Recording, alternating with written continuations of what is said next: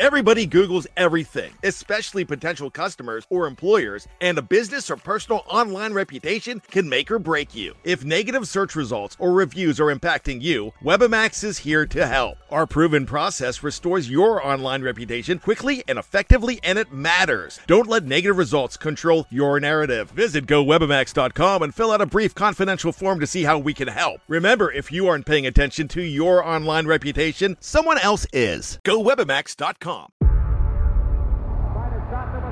Before history is written, it's played. Before it's frozen in time, it's fought one shift at a time. Before it's etched in silver, it's carved in ice. What happens next will last forever. The Stanley Cup Final on ABC and ESPN Plus begins Saturday. Another day is here, and you're ready for it. What to wear? Check. Breakfast, lunch, and dinner? Check. Planning for what's next and how to save for it? That's where Bank of America can help. For your financial to-dos, Bank of America has experts ready to help get you closer to your goals. Get started at one of our local financial centers or 24-7 in our mobile banking app. Find a location near you at bankofamerica.com slash talk to us. What would you like the power to do?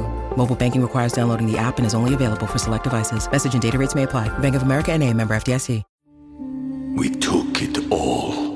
We brought them to our land. An endless night, ember hot and icy cold. The rage of the earth. We made this curse. Carved it in the blood on our backs. We did not see. We could not, but she did. And in the end, What will I become? Senua Saga. Hellblade 2. Play it now with Game Pass.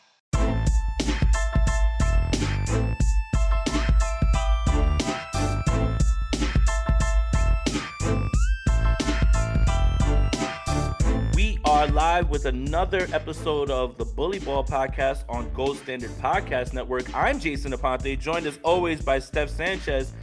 Steph, love the hat. No hair today. But I wanted to ask you a question. The game on Sunday, and I was literally just talking to Rob about this. The game on Sunday was boring. Boring is good sometimes, right? Like there's Yeah. no real like, but it was very boring. Like I, I feel like after the Niners went up 17, nah, when they went up 17 nothing, I was like, I don't care anymore. This game's done. Like I literally was just like walking around, don't even care. But I wanted to ask you something because the 49ers dominated.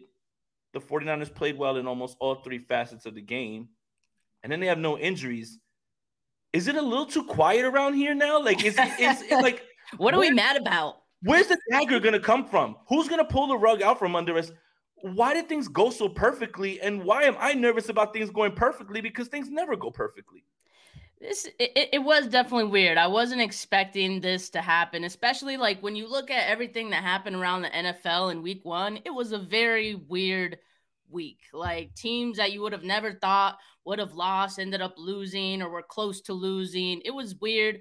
But the 49ers are and the Cowboys, those are like the only two teams, at least in the NFC, that we could say confidently look like the top two teams right now. So I think that's good for the 49ers that they were able to start on the right foot because we talked so much about the slow starts. And here we are looking at the rest of the league starting slow. And the 49ers like already got ahead of everyone else pretty much. Yeah, and that's really good that you brought that up too, because Kyle Shanahan's offense took off right away. I mean, after they scored the Mm. first drive, like it just felt like, oh wow, this feels a little bit different. But Steph, not only starting fast, Kyle Shanahan going for it on fourth down. Dude, who is What? he? Wait, no, what, that who is this guy? What is going on? that that was very exciting for me. And not it's not just the fact that he went for it on fourth down. He didn't call a QB sneak. He didn't call a run up the middle. He passed it. And that to me like tells me that he has a lot of trust in Brock Purdy and his ability to execute the offense. You know, it was a pretty uh simple toss out there to George Kittle to pick that up and that was a good play. But I think it just goes to show that I think Kyle Shanahan's ready to add some new wrinkles into this offense, and I think it's because of what Brock Purdy, you know, gives you and what he's available to do in this offense. He gives you just a little bit extra than we've seen any 49ers quarterback under Kyle Shanahan have. Now I'm really excited because if he's going to start going for it on fourth down, watch out. You, the rest of the league, you're done. Yeah, I uh, that really got me excited. I was like, all right, this is this is right off the bat too. Yeah, right off the fourth, bat. Fourth and one, and he's just like, get back out there. I, I was just like, man, and, and again, I, I do think you're right. I think it has a lot to do with Brock Purdy, so we might as well just start there. After everything all offseason and the uncertainty of what you were going to get from Brock, Pur- Brock Purdy based on the UCL injury and everything, if you would have told me that Brock Purdy was a six, seven year veteran, I would have believed you. And there's a certain calmness from him that just permeates through the screen and you can see it mm-hmm. all over and it goes through the team. We were literally talking about earlier, you know, what it was like with Jimmy Garoppolo before, right? And there was always kind of this feeling of, well, we've got to get the one throw out of the way, the one bad throw, or we've got to, we've got to, you know, get past a little bit of struck. Like there never feels like there's ever a time where Brock is out of control or you're waiting for a bad throw. And the fourth and one call kind of encapsulates Kyle Shanahan's confidence mm-hmm. in him. And the way that this game started was the 49ers didn't go out there and just run, run, run the football. The play discrepancy was far closer to pass. And this is with TJ Watt on the other side. But that's all because of confidence in Brock Purdy. And then he rewards that confidence by playing the way that he did. Maybe one throw, the, the Patrick Peterson throw, maybe that one throw, and we're gonna get to him in a little bit too. yeah. That one throw might be the one that you're just like, okay, that was a little bit bad. But when you're looking at him navigate the pocket, keep his eyes downfield, and then throw the ball where only his receiver can get it. You know, even when you're rolling to the wrong side and throwing across your body to Deebo Samuel, you still put it in a place where only Deebo was going to get it. It was never going to be in harm's way. I, I, I, I don't know what to say. I'm, I'm incredibly impressed with Brock Purdy, man. I'm not sure how anybody could have watched that game and walked away with anything negative to say about his performance. Exactly. Like I'm tired of people disrespecting my QB. I like I'm so tired of casuals or I don't know if they're trolls at this point, probably trolls, but there's a lot of people who talk like Purdy isn't raw. And I don't mean raw like Trey Lance raw. I mean raw like he's him. Like he's he's got ice in his veins. Um, he's got something like intangible that you just you just have to see to understand. And I think most 49er fans see it and they understand it. Shout out, you know, Micah Parsons too, because he had some pretty good things to say Top about 15. um, you know, Brock Purdy as well. So he sees it. Um, but you know, our, that's our point right there. Like Mike QB has Kyle Shanahan going for it on fourth down, calling a pass play on fourth and one. Um, so I think that tells you right there, like, it's not just us who sees it. You know, Kyle Shanahan, this coaching staff sees it. And the stats that Purdy finished with don't exactly jump off the page at you, but there are two plays to me that really stood out on Sunday. Um, there was a play where he where he had Minkah Fitzpatrick coming off the edge as a free rusher. Uh, he waits until Minkah was like just right in front of him to spin out to his left and pretty much leave him hanging. He keeps his eyes upfield. He finds Deebo. He's just a savvy football player, and it looks like he's just having fun out there. So he's very comfortable, and I'm comfortable watching him. It's the same as when I watched him last year, right? Uh, the other throw that really stood out was, of course, the back shoulder throw uh, to Aiyuk in the front corner of the end zone. That was perfectly placed where only Aiyuk could get it because Patrick Peterson was on Aiyuk like white on rice. Um, excellent coverage. Not good enough to get an interception on that one. Uh, but you're not gonna get one on my QB. Not not in week one. But that's a we'll, we'll get to that in a bit. More on that in a bit. But like I watched uh Jimmy Garoppolo play, and like the reason that I keep bringing up Jimmy Garoppolo, like I it's not it's not because I want to bash on Garoppolo because he's, he's a, his traits are, are a little bit more similar to to Brock Purdy. So yeah, they're similar, but like I watched Jimmy Garoppolo play, and I watched him in that game, uh, and he pretty much won the game for the Raiders at the end there. So you with know, good for him with his legs. Yeah, he learned a little bit from Brock Purdy.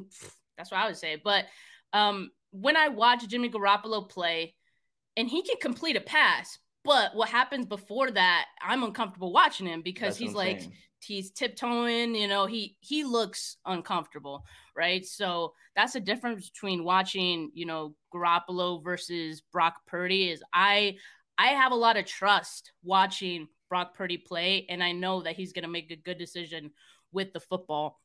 So, no knock on Jimmy, it's just that, you know, I think they're very similar players, but I think that the difference to me is Brock Purdy's limitations don't necessarily hurt the 49ers.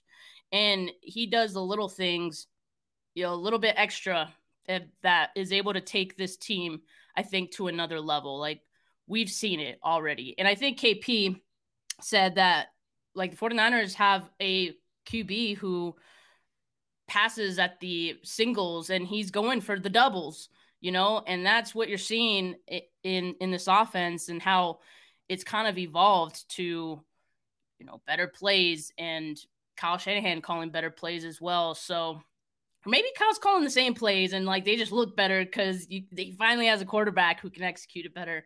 Um but yeah that's the Brock Purdy effect. And I think he's he's really just scratching the surface he's only going to get smarter as a football player um so you know I think it's only up from here and the thing is, is anybody who has anything negative to say right now is either standing on a narrative that they want to be true about, or they are just being contrarian for the sake of being contrarian. I mean, I, objectively, I'm not sure how you could watch that game and be not impressed by Brock Purdy. I mean, really, seriously, like anyone who's dialed in at all with any sort of football sense, there's no way you could have watched that game and said, well, there wasn't enough zip on that pass to Brandon Aiyuk on Patrick Peterson, or I don't know, you know, he had one drop interception.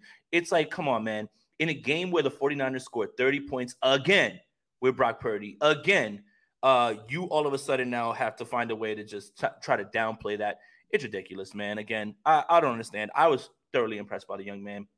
Feels good. And I think it's that's literally what I was telling you earlier when we started the show.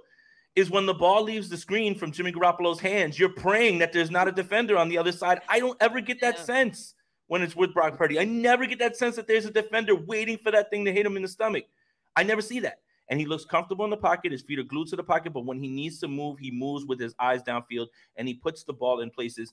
The the throw to Deebo Samuel, like that was the one that really got me because you you know if any quarterback coach that's watching that's probably like no no no no no oh Oh, okay, yes. You know, like you're you're not supposed to move in that direction and throw the ball that way, but you put it in a spot where Deebo went up and got it, and that's based on skill set. You know Deebo's gonna fight and go get the ball. You know that you have to put it up a little bit higher, and you do that, and you let your playmakers make plays. Okay, it's time.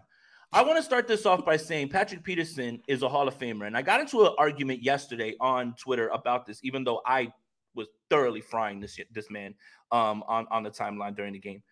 Patrick Peterson is not a Hall of Famer. Stop it. In what world is he not a Hall of Famer? Like let's let's let's settle down. We can have our fun, but let's be objective. Patrick Peterson's a Hall of Famer.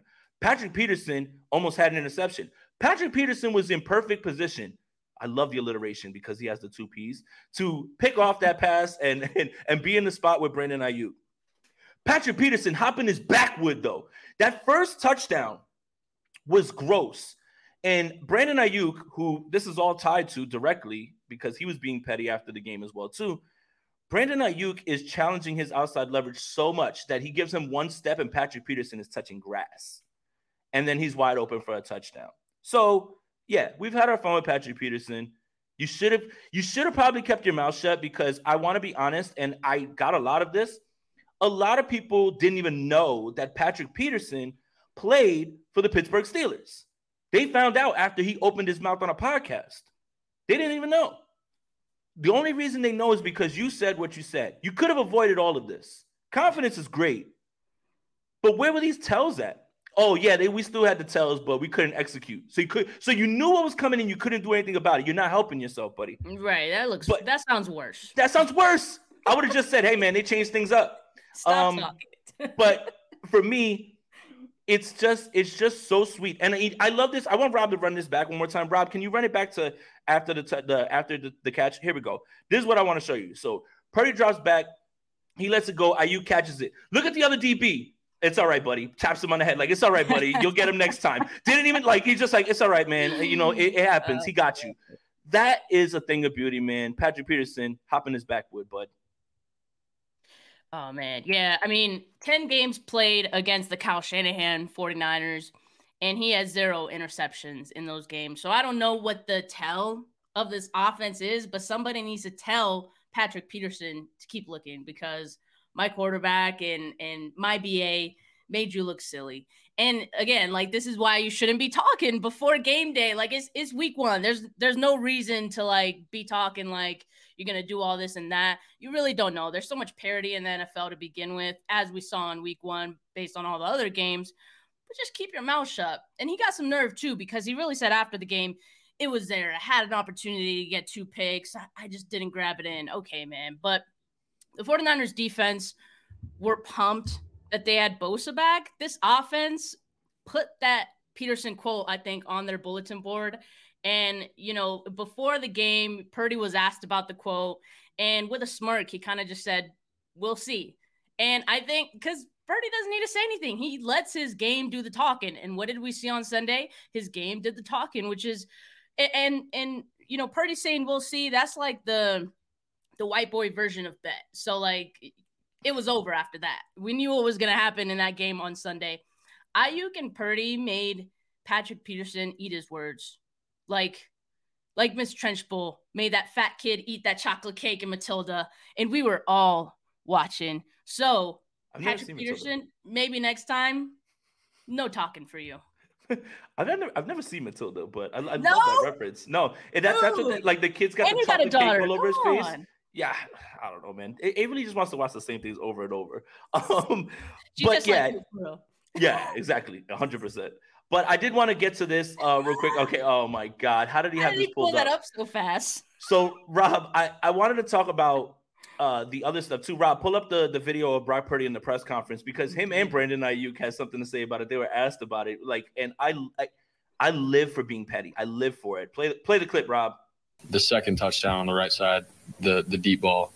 Is that on Patrick Peterson? Yeah. Oh, so subtle with it. So and, subtle. And, and just and just nobody asked about it. Was that yeah, on Patrick Peterson? It's so good. It is so good. Was that on Patrick Peterson? Like, yeah, I thought so. I, I love it. I love it. I live for being petty. I live for telling people I told you so. I live for telling people I was right. I love it, Brock Purdy. I love it. And when Brandon Aiyuk was asked, this is a perfect time to pivot to that young man's game. Mm-hmm. When Brandon Aiyuk was asked, his was it sweet to get those touchdowns on Patrick Peterson? He just smirked as well too and said, "Yeah." So, Brandon Aiyuk, look, eight, 129, two touchdowns. You could say what you want about contract year. You can say what you want about him trying to get paid. What I'm watching is I'm watching a guy who is fully developed now and is so confident in his route running.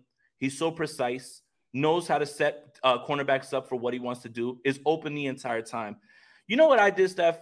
It's really easy to pop on the tape and just look for the plays where Brandon Aiyuk is catching the football and saying, "Oh wow, cool, cool." You know what I had a blast doing, and I watched two times over, was watching Brandon Aiyuk run routes on on balls where he the ball wasn't thrown his way. Mm.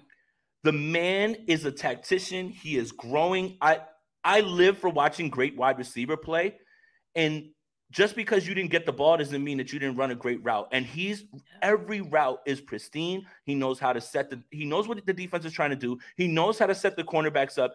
He is someone who is completely confident, knows he's him right now. Mm-hmm. And you're seeing it. Like at what point do we start to get into a discussion about Brandon Aiyuk being in a top 12 discussion, top 15? We are living in we are living in a world of wide receivers right now that again, no hyperbole, I believe are some of the best that's ever played this game. And I and, and fine, you're gonna yell, what about Jerry Rice? No, no, no. Listen to me. I'm talking about the collective group of all the wide receivers. I'm talking about this collective group of young wide receivers, old wide receivers. This group of wide receivers in the NFL is amongst the best that have ever played the game collectively. Listen to what I said. Not he's not better than Jerry Rice or Randy Moss. Blah, blah, blah. I can hear it. I can hear it right now in the comments. It's not that. Collectively, the talent in this league, it's a passing offense league. Everything is a thing of beauty to watch. But Brandon Aiyuk right now, you've got to stop playing with him and start putting him in that conversation with whoever at this point, just based on the way he's ascending and should we just start to pay Brandon Aiyuk stuff at this point? Like I hate it, but I, I just want to do it now at this point. He he played like he wants that bag, and he should absolutely get it. 129 receiving yards. That was a career high for him. Just his fifth time going over 100 yards in his career. But I'm going to predict something. I think Aiyuk's going over 100 yards in five or more games this year alone. Ooh. I don't care what he's done in the past. And that's not crazy to say for the reasons that, like you mentioned, um, Jay, like the man is getting open. In the mm-hmm. past, it was more so an, an issue of the willingness to throw to him. And like, I think that was something that we didn't see too much in the past. I would argue, even at the end of last year, maybe Aiyuk and Purdy's connection weren't what like Purdy's. It wasn't like the connection that Purdy had with some other players on this offense. But I think what we saw right off the bat in this Week One game is that these two have worked at their chemistry, and it's going to be something that we see early and often this year. So I don't think that's even a crazy prediction to make. Like I I even think like it's probably not crazy to think that the 49ers MVP of the season could be Brandon Aiyuk when it's all said and done. So we'll see. He's he's that good. I mean, we we know this. Like we've we've been saying it. If the connection is real, look real on Sunday. I think this offense is going to go crazy. Finally reaching that full potential that like we've we've been talking about. And we talked about it in the offseason. Like Aiyuk is just scratching the surface. So he is getting back next offseason, ladies and gentlemen. Be ready. Caught all of his eight targets, two touchdowns. He cooked Patrick Peterson at the goal line for a second touchdown. Um, yeah. Oh, no, no. Sorry. That was the first touchdown. And then on the second one, showed that great chemistry with uh, Purdy. Um, and that was good ball control, too. Yeah, it was a great thrown ball by Purdy hit it right in the basket. But Aiyuk had to get both of his feet down. He had good body control. We already mentioned Patrick Peterson was on him uh, like crazy. So, you know, good on him for getting that down. And as you mentioned, he's an all around receiver. He can block. He can block like crazy. He had a pancake block on Christian McCaffrey, 65 yard touchdown. So that is also impressive. And Brandon Aiyuk, I think, man, I'm excited. I'm excited because again, like we have a quarterback who I think is is going to be willing to throw to Brandon Aiyuk. We haven't really seen that, so I think that's going to take this offense to a whole nother level. Yeah, I'm just excited to see him continue to play, man. I just it's it's been just ascending. It's just it's you can track it with stats, but I prefer to mm-hmm. track it with his routes run and the confidence and everything. And Brandon Aiyuk made it out the doghouse, so it worked for some mm. people. It doesn't work for others but Brandon Aiyuk made it happen. We took it all. We brought them to our land. An endless night, ember hot and icy cold. The rage of the earth. We made this curse. Carved it in the blood on our backs. We did not see. We could not, but she did. And in the end. What will I become? Senua Saga. Hellblade 2. Play it now with Game Pass.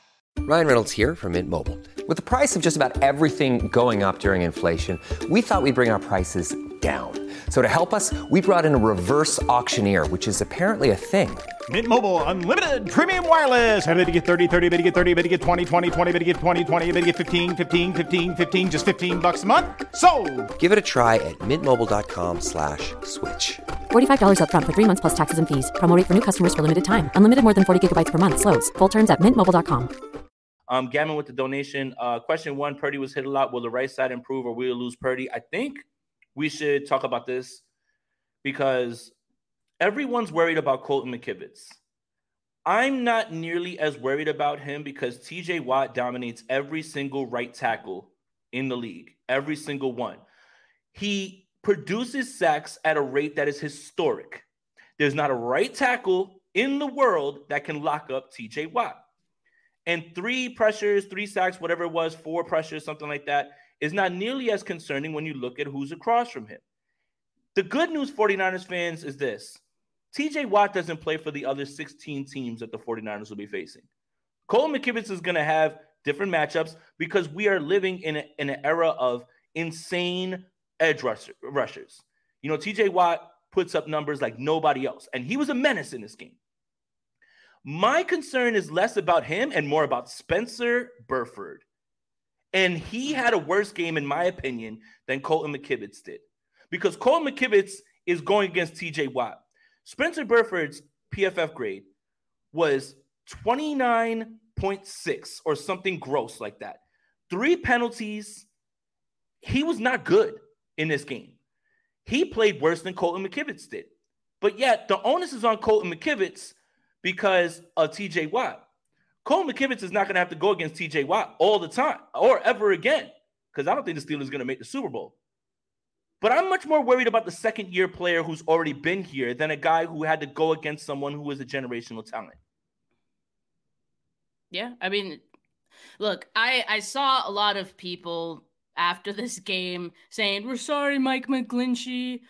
Like what? What what are we doing here? Like it's Colton McKivit's first game. We're already apologizing to Mike McGlinchey. Mike McGlinchey would have probably had the same like stats oh, as Colton McKivitz. Way, what are we doing? By the way, Maxx Crosby was working him yesterday. So I mean Sunday. Yeah. So yeah, that too. Yeah, uh, McGlinchey gave up six pressures uh, against the Raiders, so let's mm-hmm. let's not go too far here. But it, Colt McKivitz is probably like maybe like three toughest game that he top three toughest game he's going to have this year just based on that matchup alone. I mean, TJ Watt is a top two and he's probably number one right now. Don't don't kill me. He's probably number one right now well, as far as hold on, Steph. Hold on, Steph. We know that Nick Bosa is back, and I'm sure we can pivot, you know, to that yeah, and everything as yeah. well too. You know, look, Myles Garrett, TJ Watt, Nick Bosa, M- Micah Parsons. Yeah. F- figure out your order. It doesn't matter. Figure out your order, and and and it does. You, there's no wrong answer.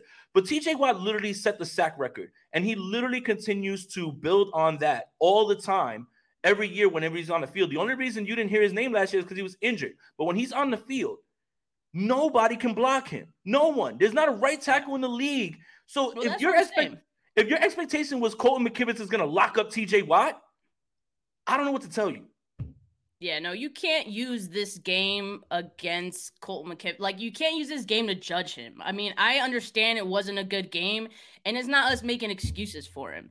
It's just that I think we need a larger sample size to determine what Colton McKivitz is. And using just this one game versus TJ Watt as like your, you know, your base for your opinions, I don't know, man. Like that's that's tough. He yes, he allowed five pressures, three sacks, quarterback hit in a hurry.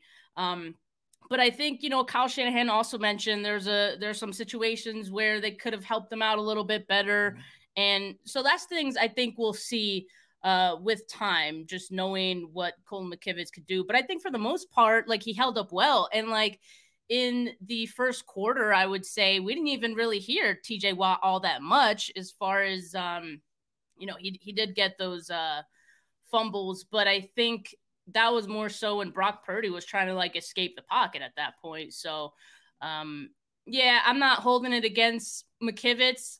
He's on notice for me. Like it's something I'm going to keep an eye on, of course, and and hopefully he'll have a better game this week. But yeah, I'm, I think I'm a little more concerned about Spencer Burford.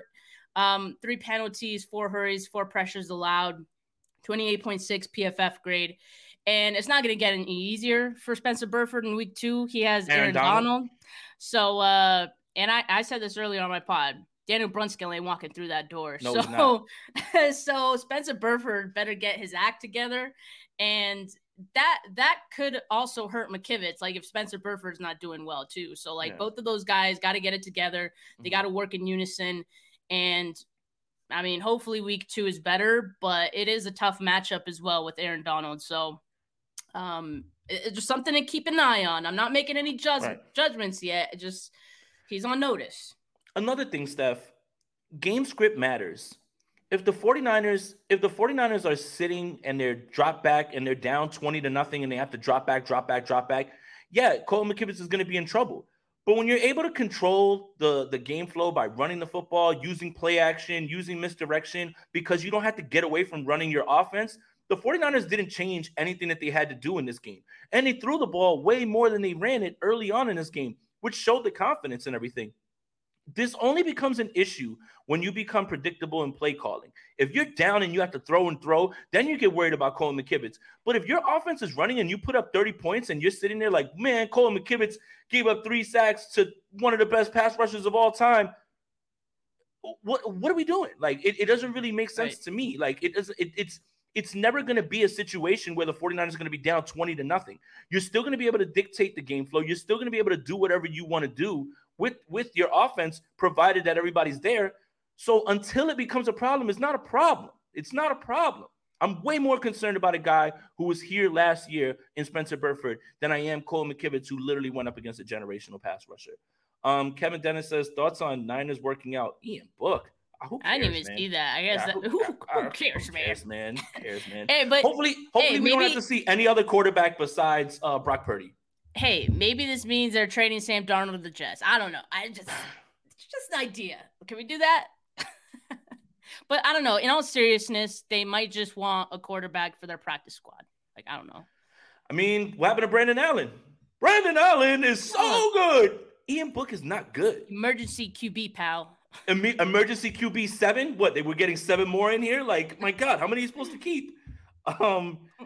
all right. So uh, we talked about that. We talked about the offensive line. I'm not nearly as worried about Cole McKivitz. Uh, I'm much more worried about Spencer Burford though because he's actually been here, and I expect a little bit more of him. One thing that you could say about um, McGlinchey and Burford was that they were very much um, good at communicating on stunts, and they were very good at passing them off that's the little stuff that you that you can work on. Maybe that was a little bit of what's going on. So, um, there's 16 games left. Stop crowning the Super Bowl champions. I, have we even said Super Bowl champions yet?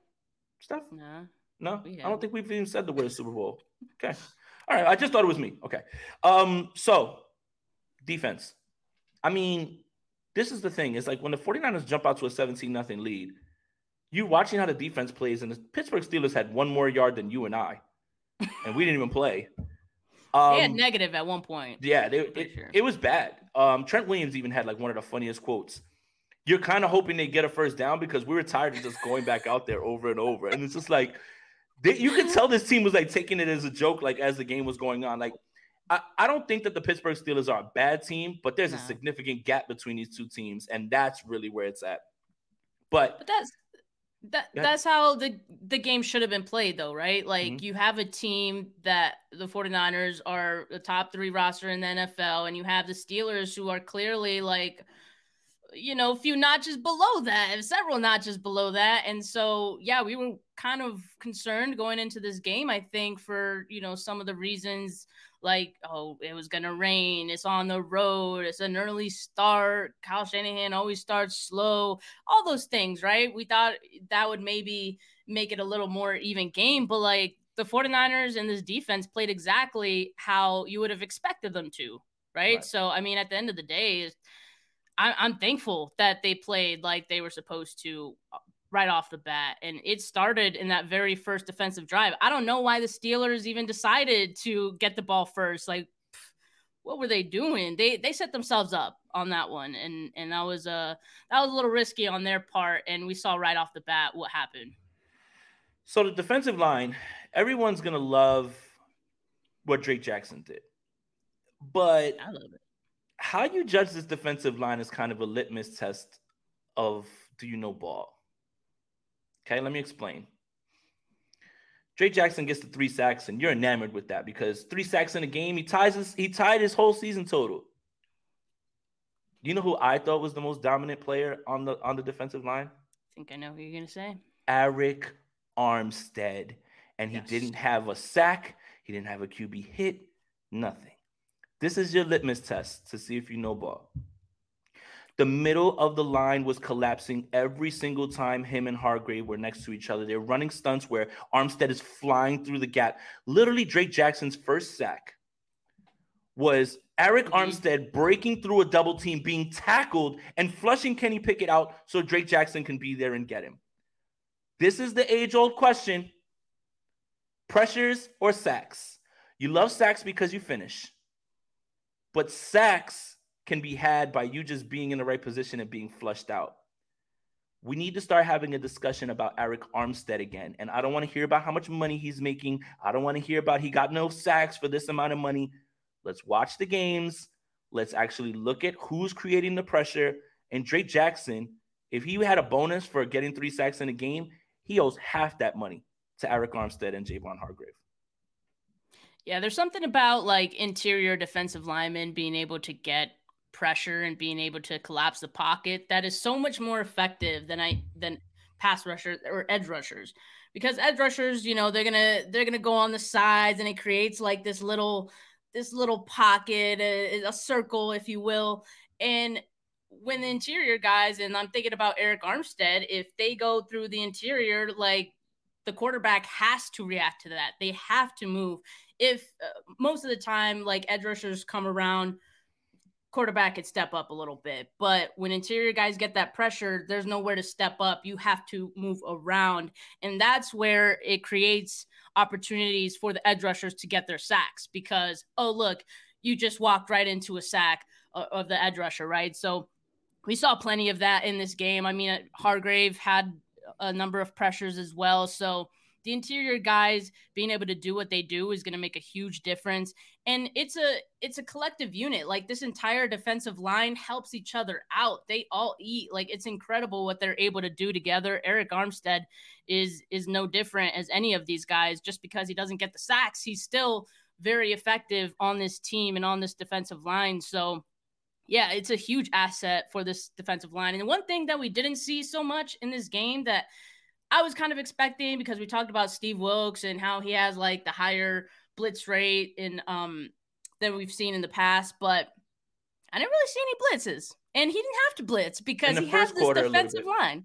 In the first quarter, it was a little bit that they blitzed more, but once they were getting with once they were getting home with four, you don't yeah, have to like do you don't need anymore. Exactly. You don't need to do anything. So I that's the that's the benefit of having this defensive line in particular and being able to have these four guys who could get to the quarterback, who could create disruption in the pocket and that open things up for any everything else. So, man, like Steve Wilks is going to have a lot of fun with this defensive line and I'm having fun watching them. I mean, we I I know that Drake Jackson even despite him getting the three sacks, like it seems like he was a bit of an afterthought just because everyone on this defensive line ate. Nick Bosa, of course, was the talk going into this one. He played 35 snaps. Um, he was still the 49ers' highest graded defender in PFF. He With had three pressures. Yeah, he, he had three pressures. He forced a holding penalty. So he, he was getting it done too. And that's coming off of barely any practice going into this game. So props to him. But would you believe me if I told you that Drake Jackson had less snaps than Nick Bosa? And he had 28, 28 snaps. And, and he, had- he, he was used exclusively on passing downs, five pressures, three sacks, two hurries, three stops. Um, he's tied with TJ Watt right now for the league lead in sacks with three. Yeah. Right. So I mean that that's pretty impressive. I mean, for all the things that we wondered about Drake Jackson and even Clelin Ferrell, who Clelin Ferrell had a pretty solid game as well. He Let's did. not forget about him. He did. Um, so both of those guys were kind of question marks going into the season. We're like, oh man, I don't know. I, am not trusting this edge depth right now. It's a lot of we're just a lot of uncertainty. Yeah. And I think based on what we saw in this game, I feel pretty confident about both of those guys right now and the entire defensive line as a whole. Yeah, and I love that Rob posted that that video of Fred Warner flying through and and smashing uh, Najee Harris in the hole. Uh, listen, uh, this is the thing right here. Javon Kinlaw is occupying two blockers that opens that up. Again, Javon Kinlaw is not going to get credit for that, but Javon Kinlaw is the reason that that is open for Fred Warner to fly right through. So I again like you look at the numbers, sacks are it's a it's a bottom line league. It's a it's a very much like what have you done? What's your production? But look at this. Look at look at how this this defense has the defensive line has a cascading effect on everything.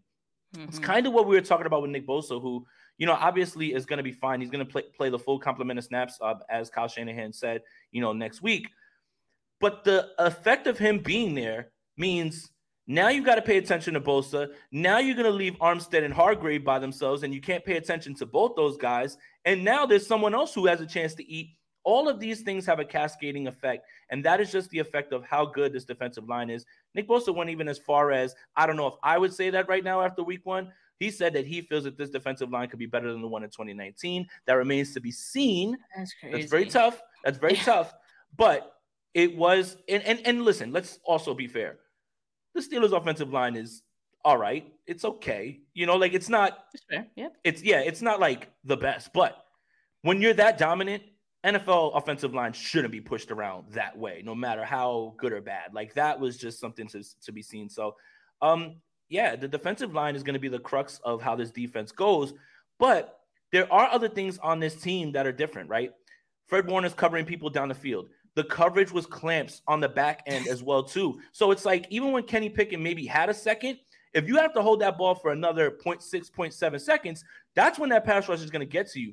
There is a little bit of a combination of pass rush, coverage sack, all of that stuff. It's just mm-hmm. a sign of a great defense all around in this one.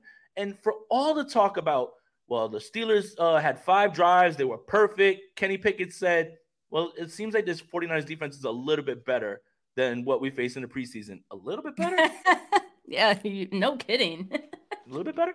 But speaking of Fred Warner, that hit on Najee Harris was huge. Yeah, kind of felt like kind of felt like it took the air out of the Steelers, and it's just like, man, you guys are you guys are getting bullied now in your own stadium, which is very tough to do against the Mike Tomlin team. I, I also want to make sure I say, but almost has a pick six in this game. He's literally the reason Hufanga gets a pick. Is there anything Fred Warner can't do at this point? And and why is it that we are still amazed by him, you know, week after week when he plays? It's just what else needs to be said about Fred Warner at this point? there, there really isn't much. Like I know I put him in as like a topic to talk about, but we're gonna keep it brief with Fred because like this is what he does every single game, every single week. His production, I think, shows up and sometimes we do forget about how special he is as a player because he does it so often and he's so consistent. But yeah, he's up there, um, of course, with Willis and Bowman, and he's better than Bowman, I think, already at this point in his career. Like, what? Nothing. That's just hard. It's just hard, man. It is hard. It is hard because. I think like Willis and Bowman hold a very special place in our heart. And right now we're in a spot where we're we're seeing Fred Warner live, and so there's not that like nostalgia feeling that we have with. There's Willis recency bias too, like with yes, Fred Warner yes. as well too. I do think that we can at least discuss this. You know, yeah, and, and what I mean by discuss is where Fred Warner is in the pantheon of 52, 53, 54, right? Um, where are you in this? And I, I do think you need to have you need to have a few more seasons, I think. You do. That's and that's fair. I mean, but yeah. that's what I'm saying. Like he's probably over Bowman already because Bowman like didn't play well, Bowman probably played more years than Fred Warner has at this point, but I think Fred Warner is going to end up playing more years than Bowman did ultimately. Well, but I mean, that's special though. What we're seeing on the screen, Fred Warner, exactly. Fred Warner carrying a receiver. I mean, last year he carried CeeDee Lamb up the field mm-hmm. in a mm-hmm. divisional game, right? Like I understand. Why did, why did Pickett throw that? I don't know. He, I don't know what. Why he did thought. he throw that, man? What did he see? Because like, I don't know. I, all I see is Fred Warner draped over Connor Heyward. That's all yeah. I see. I don't and, And again, I, I don't feel any way for anybody who feels that he's the best uh 49er linebacker. Like I I just for me, I'm going to give the boring take of I just need to see a little bit more um, mm-hmm. because I have so much respect for Willis. I can probably yeah. get on board with him being better than Bowman, but I I do not want Bowman to be disrespected no, like that. Absolutely. I mean, not not by you. Not I'm just saying not, not by you, but no, LeVar Bowman was special as well too, man. Like you know, like that's the other thing, and it's just to even be in this conversation this early in his career, it just speaks to Fred Warner's uh, dominance. And and again, we're just lucky. We're blessed. Like when it comes to being able to see, you know, literally one guy takes the next guy's place, and then you know, it, it almost felt like Chris Borland might be destined for something like that as well too. Like later on, if he kept on, he was our future man. He was, yeah. I really thought he, he was, was something as well too. Yeah, but uh, yeah. I mean, look, Fred Warner's incredible. Um, I, I, think that that's something that uh, an understatement at this point, and we're just we're just very lucky to see him. But I have no problem with people bringing up the discussion now because I do think it's time to talk about it. It's time to start, you know, thinking about that as well too. And I don't feel any way for anybody who says, "Hey, Fred Warner's the best" or "Patrick Willis is the best." I think right now they're neck and neck. But you give Fred Warner two more of these years, I don't think it's going to be much more of a discussion, man. I really don't at this point. How how lucky are we as 49er fans that we could even have this discussion to begin with? Like yeah, there's so many good uh, 49ers linebackers in our time. And it's difficult when you have guys from different eras because different eras are asked to do different things. What Fred Warner is asked to do and the type of linebacker he is is so much different than the linebacker that Patrick yeah. Willis was. So it's always difficult to do that.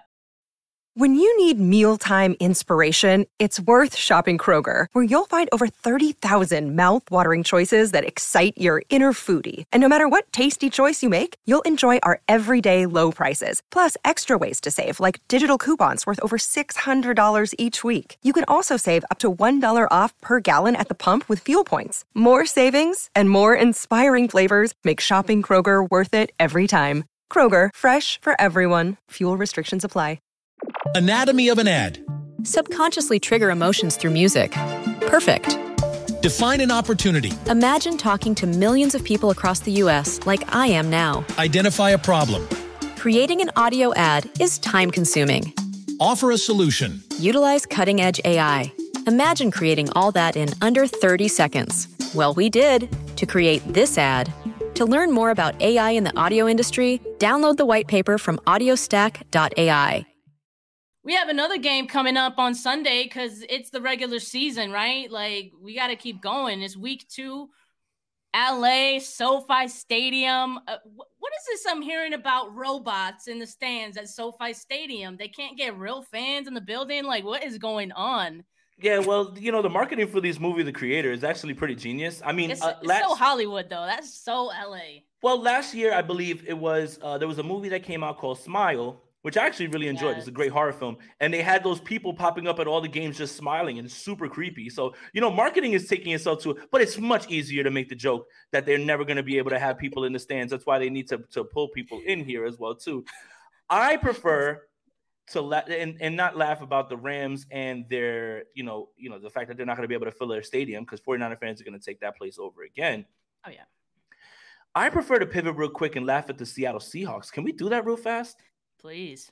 Okay, well, Seattle, and this may not be your fault because it's not like you were banging your chest like, oh, we're going to win the West, you know, things like that. It's our, the Seattle Seahawks have improved and the 49ers need to watch their back. Puka Nacua, Puka Nacua cooked you. Kyren Williams cooked you. There was no Cooper Kupp. I, I don't understand how you can have a home opener. And I know week one's weird. Fine. Let's let's let's let's throw it out there. Week one's weird. Are you kidding me?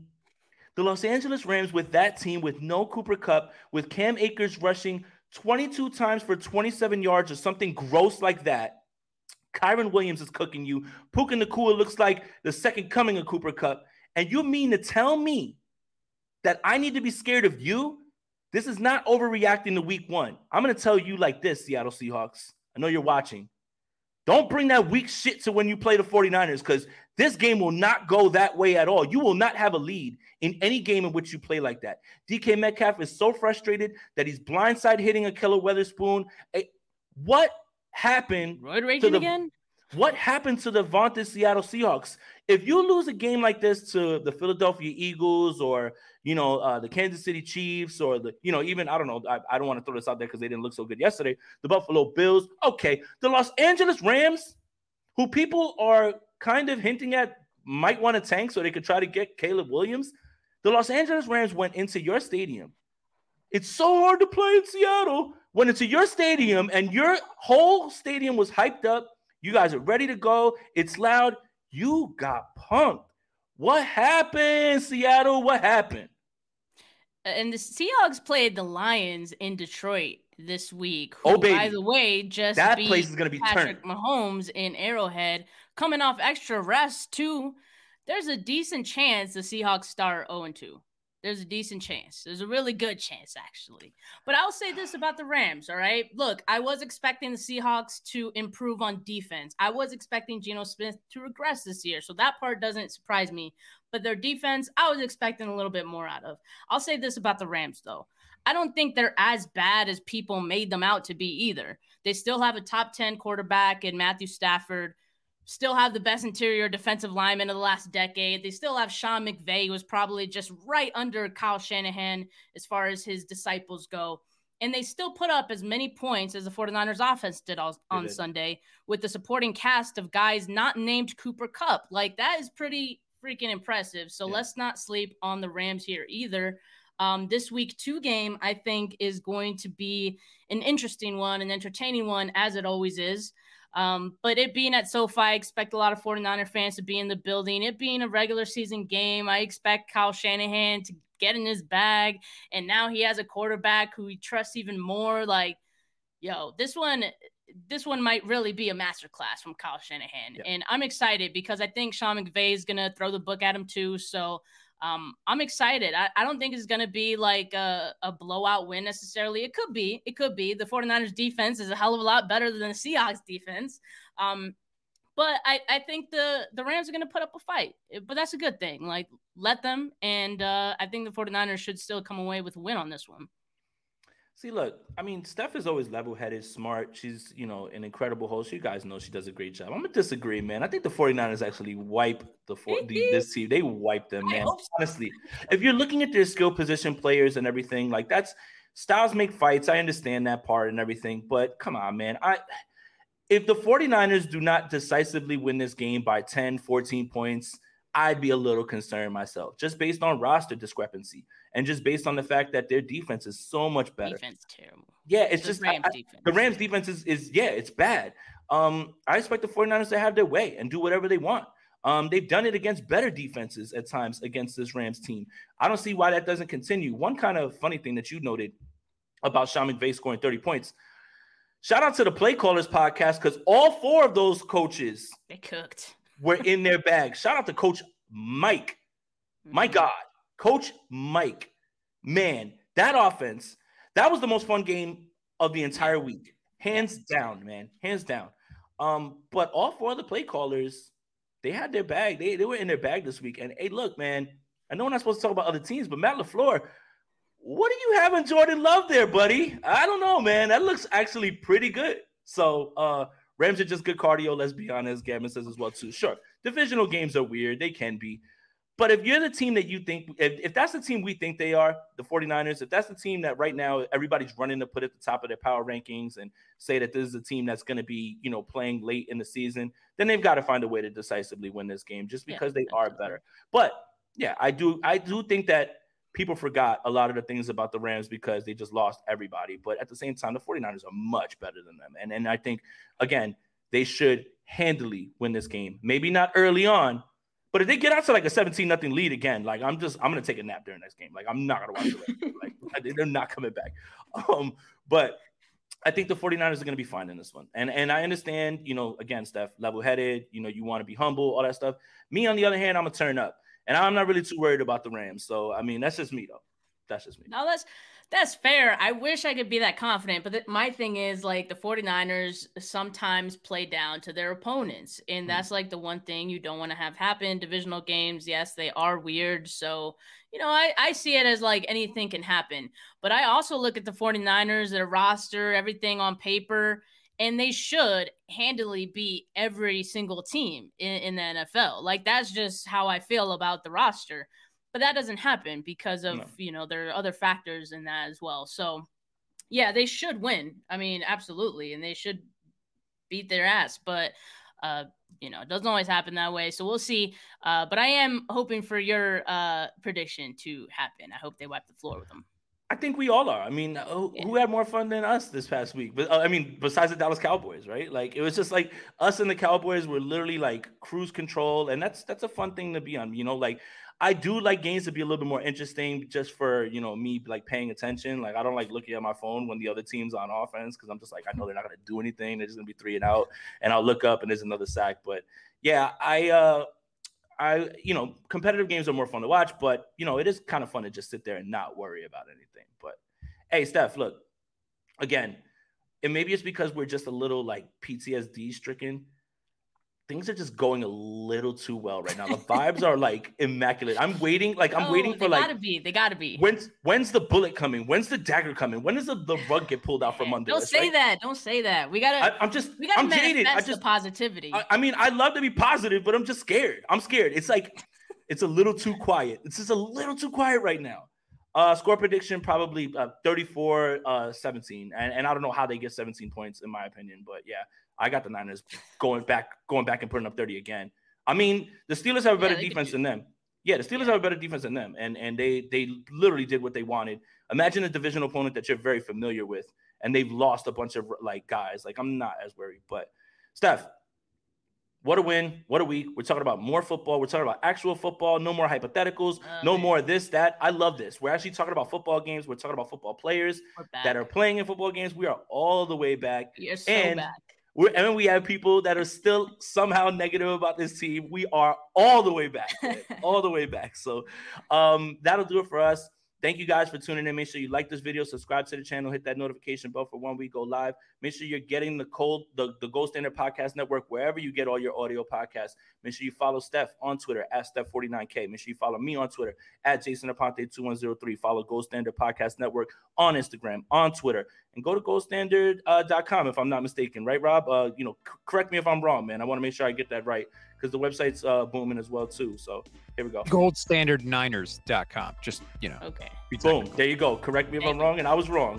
So, hey, for Steph, for Jay, we're out of here. Have a have a good week. Peace.